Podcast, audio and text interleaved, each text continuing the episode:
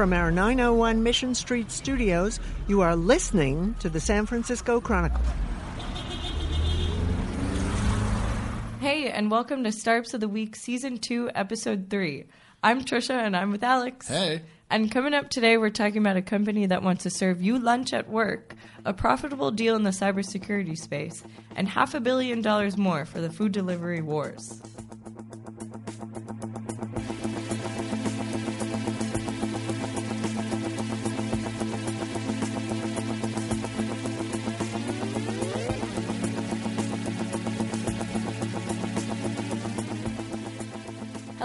And welcome back to our Startup of the Week series. I'm Trisha Thadani, a general assignment reporter here at the San Francisco Chronicle, here with Alex Wilhelm, editor in chief of Crunchbase News. Hello.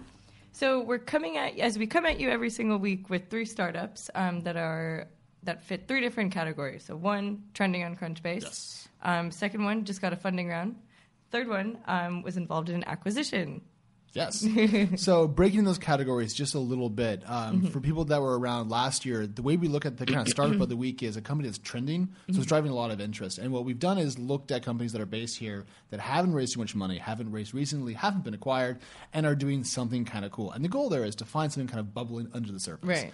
And then um, we look at a big fundraising round now. And this is what we're calling season two of Startups of the Week. Mm-hmm. And the goal there is to look at a company that's raising capital in either an interesting way or a way that we're very shocked by. Yeah. Something that's kind of like, oh my, look at that. and then the acquisition is any kind of Bay Area startup, if you will, that has recently gone through the gauntlet of being bought by usually a larger corporation. Right. And we have three, if I may, pretty good May. ones this week. Yeah, I'm kind yeah, of excited. This is it's a it's a pretty interesting week, and there's a lot of money involved this week. this is one of the most wealthy weeks we've ever talked about on the show. yeah, wealthy and well fed. Uh, good segue. Take us away. okay. So the first company we're talking about is one that um, was trending on Crunchbase, which, as Alex mentioned, um, means they've just gotten extra attention over the last week or so.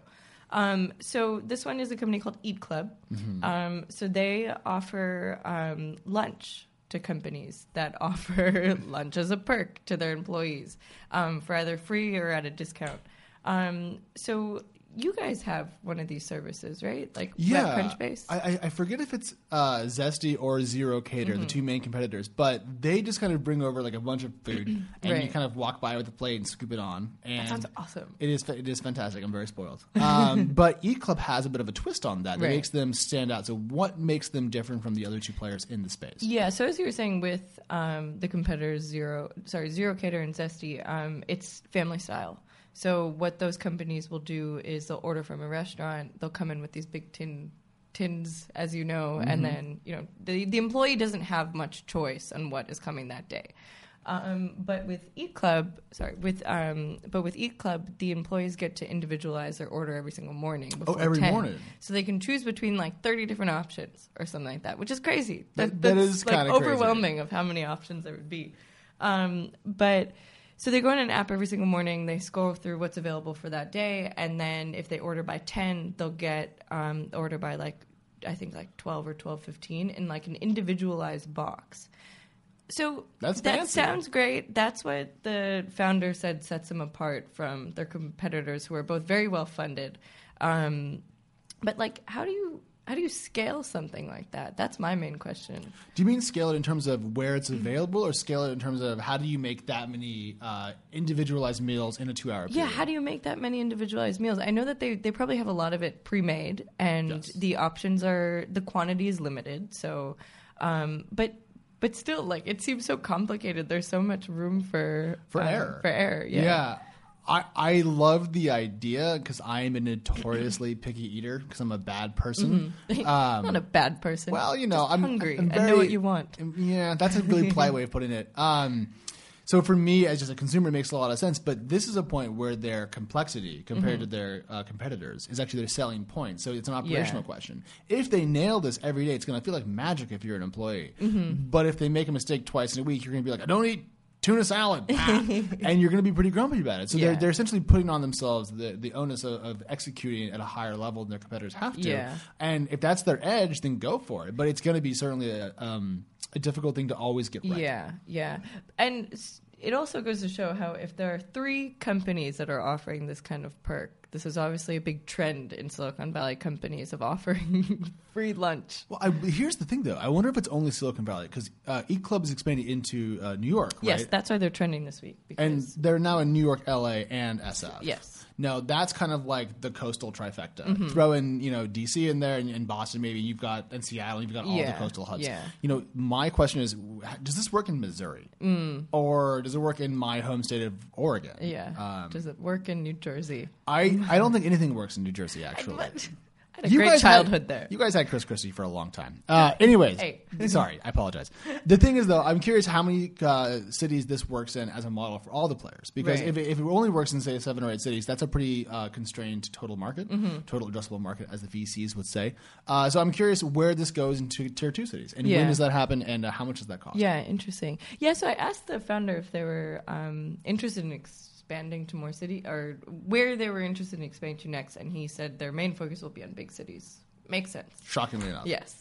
Um, all right, moving on is um, our acquisition of the no. What is that? It's deal of the week. Deal of the We're week. still playing around with these headlines. S- subheads, yeah, if you will. subheads, Subheads. Yeah. So deal of the week um, is so Splunk, a um, big data company. They acquired a company, a startup called Phantom. Um, so Phantom basically automates um, responses to se- like common security threats that a company might have. Um, rather than the logistics of what both companies are doing and you know what they're going to do together, I would love to talk about the price points of this because, as we said earlier, there's a lot of money involved in the companies this week. So how much? So Phantom had how much in funding? You looked. So at, Phantom looked it only had a couple dozen million, which is an odd way a couple putting it. dozen million. It was 22.7 million raised, uh, according to Crunchbase, which isn't that much by Silicon Valley standards. yeah, that's not a couple dozen. Well, a couple Well, dozen would be 24. would- so I said almost a couple Almost dozen couple- okay. I was trying to be as obtuse as possible as I clicked over to the tab to look up the data point. Thank you for calling me on my filibustering. Yes. this is how the sausage is made, folks. Um, so yes, they had 22.7 million in funding, but they were acquired for 350 million, which is unfathomable. It's a lot of money. Yeah. And so we did the math before we jumped on the air, and it's about a 15.5x multiple Yeah. on their um, raised capital. So How does that measure up? I mean, is that a lot of money? Is it normal for a company to be acquired for that much? I would say that's pretty darn good. We uh, pulled up some historical data to kind of vet that data point against, and so far as we can tell, for its fundraising raised to be sold for that uh, multiple puts it into a pretty high class. So it's a pretty darn good exit result. And you know, VCs always talk about wanting to 10x things. You know, we want to get 10x. Well, here's 15x. Good job. And if you were one of the earlier investors who put money in at a much lower valuation, you did better than 10x. Um, so I would say a quite strong result, and one that shows, if I can be so bold, that the, the cybersecurity wave that you and I have talked about Yeah. you know, ad nauseum over the last couple of months uh, is, is, is, real. It's not just money going in, there's money coming out as well. Yeah, yeah. So it's not just more tech bros getting more money. the, the, the tech pros have enough money. I, I don't think that's what we need to kind of kind of pull the lever on. But uh, good for Phantom, good for the local company doing well. And uh, Splunk, though, their acquirer, we found out, has been in some trouble. Yeah. So, you know, when we get these companies, we do our due diligence and research, and I found that um, a little over a year ago, they were hit with a $2.7 million um, penalty from the Department of Labor because they were allegedly, um, during their uh, hiring practices, I guess you would call it, Sure. um, between 2010 and 2012, they were allegedly discriminating against African American and Asian job qualified African American and Asian uh, job candidates. Now Splunk argues that this wasn't true, but they settled anyways, or they paid the penalty anyways. Um, and this was a while ago. Um, which is important to note. But um, over the past year since they got this penalty, um, I asked the company, and they were like, "Well, they said that they've been doing all these like different diversity initiatives, like diversity training and diversity videos and diversity this and that, and whatever." Um, I don't know what diversity training entails, but anyways, this was Yeah, I, I, I don't actually know either. Showing up and no being a jerk. I, mean, Yeah. I had to go through my harassment training because I'm a manager at my job. I had to go through like some multiple hours of this stuff, and it was modestly useful. I want to say, Mm-hmm. Yeah, like you know, yeah. some of it's a lot. Of, it's just mostly common right sense. but so they um so like many Silicon Valley companies, um, they're still overwhelmingly white and overwhelmingly male. But what I found different was that they publish their data in a very um, easy to read way um, on their website. So they're trying to be very transparent about it. But just to give you some numbers, so they're 75% male, 25% female, 65.1% white. 25.1% Asian, 4.4% Hispanic, and 2.1% Black. Um, now, you know, obviously there's a big disparity in those numbers, but how does that match up against other Silicon Valley companies? Yeah, so we grabbed some data uh, from Google's 2017 um, diversity report, if you will. So I'm going to go ahead and quote a couple of numbers here. I'm going to quote actually from Fortune to prevent me from butchering this. so here is the paragraph. Quote, the number of black U.S. employees at Google remained stagnant over the past year at 2% of the total workforce and 1% of tech workers. The number of Hispanic or Latinx employees also saw little change, increasing from 3 to 4% over the What last year What year. was this again? This 2017. Okay. So that's kind of the most recent data from Google. And also on the gender breakdown, Google is uh, 69% men, 31% women. It's a little better. In technical roles, though, 80% male, 20% female. Yeah, yeah. So um, I don't think Splunk is particularly far outside the norm Yeah. here because, you know, Google and the other kind of big five tech companies set the tone Mm-hmm. uh, for this stuff. And, you know, it's good that everyone's releasing the data and it's good that Splunk's doing a lot of work. Yeah. I mean, to commend them for trying. Right. Uh, but also this illustrates how far we have to go. Yeah, yeah, it's, it's interesting. Um, anyways, all right, ready for the subhead? I'm very excited about All right, this. a dash of cash, which is our funding round. Um, so DoorDash, um, they got a behemoth of around half a billion dollars at Yes. five.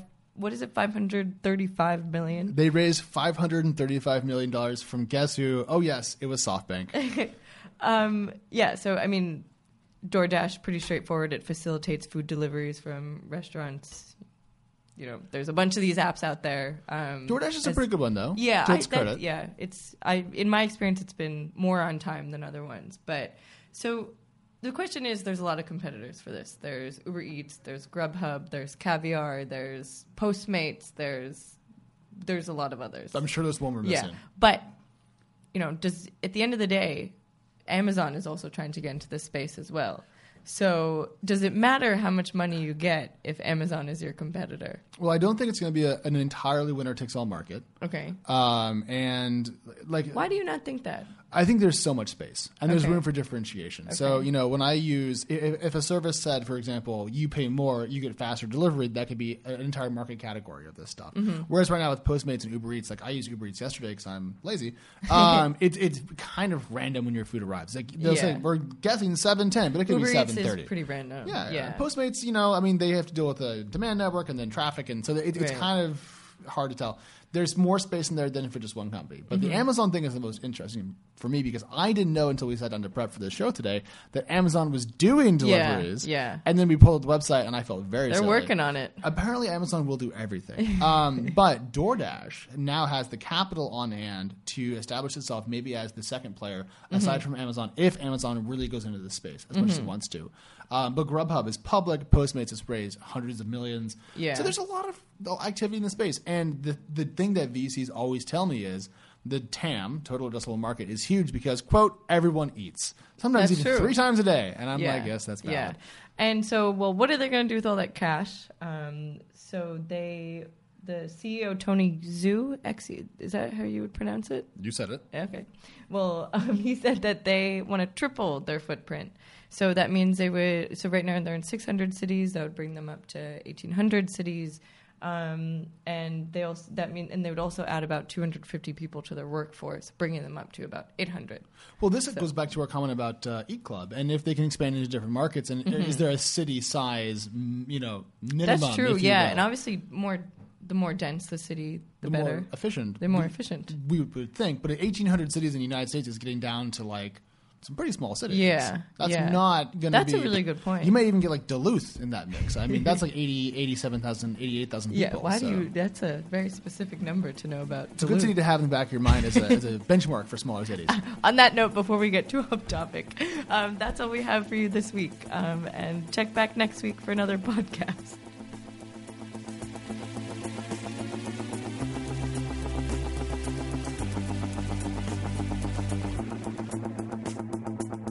Thank you for listening to the San Francisco Chronicle. Read more startups coverage at sfchronicle.com. And Crunchbase.news. I'm Trisha Thadani. And I'm Alex Wilhelm. And this is Startups of the Week.